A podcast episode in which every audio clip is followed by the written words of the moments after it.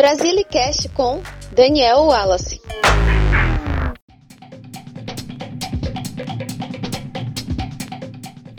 Alô brasiliana, brasiliano conectado na rede popular.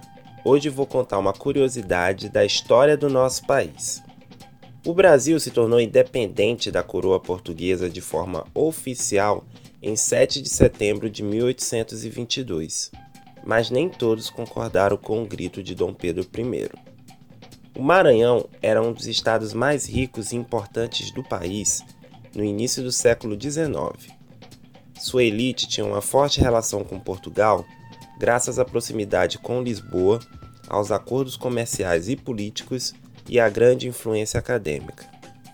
Logo, eles resolveram não aceitar as ordens vindas do Rio de Janeiro, capital do novo Império do Brasil.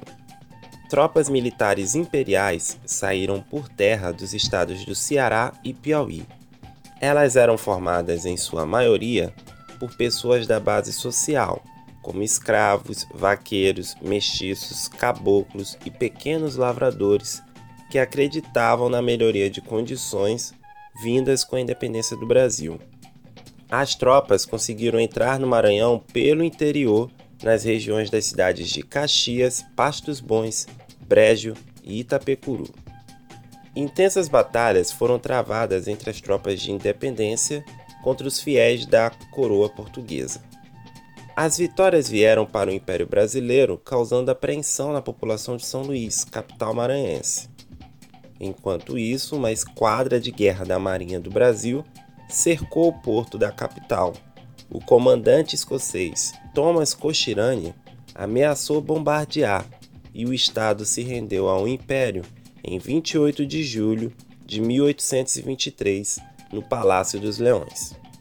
O termo de adesão da província do Maranhão ao Império Brasileiro foi assinado em 7 de agosto do mesmo ano na cidade de Caxias. Cochirane foi intitulado o primeiro marquês da província maranhense. Ocorreram mais alguns pequenos atos de resistência dos fiéis à coroa portuguesa em São Luís, como conflitos de ruas e arrombamentos de lojas, até 1824, mas era definitivo. O Maranhão deixou de ser um estado colonial português e se tornou uma província do Império do Brasil. Bahia, Piauí, Pará e Cisplatina, que é o atual Uruguai, completaram o time das províncias tardias. A data de adesão do Maranhão à independência do país se tornou feriado estadual em 1964 por um decreto do então governador Newton Belo. Ao longo de toda a história, essa data passou por alguns momentos de grandes comemorações e outros de muito esquecimento. A partir de 2015, a fiscalização bateu mais forte e o feriado estadual passou a ser respeitado não só por repartições públicas.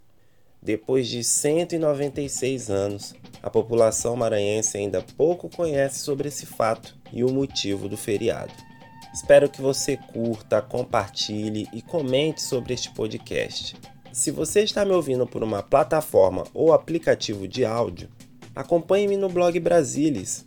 É só acessar Daniel Wallace, W-A lassy.wordpress.com. O link está na descrição. Se você está me ouvindo pelo blog, veja mais conteúdos no post. Coloquei links de referência para você entender melhor o assunto deste podcast. Muito obrigado pela sua companhia e até a próxima Brasiliana Brasiliano.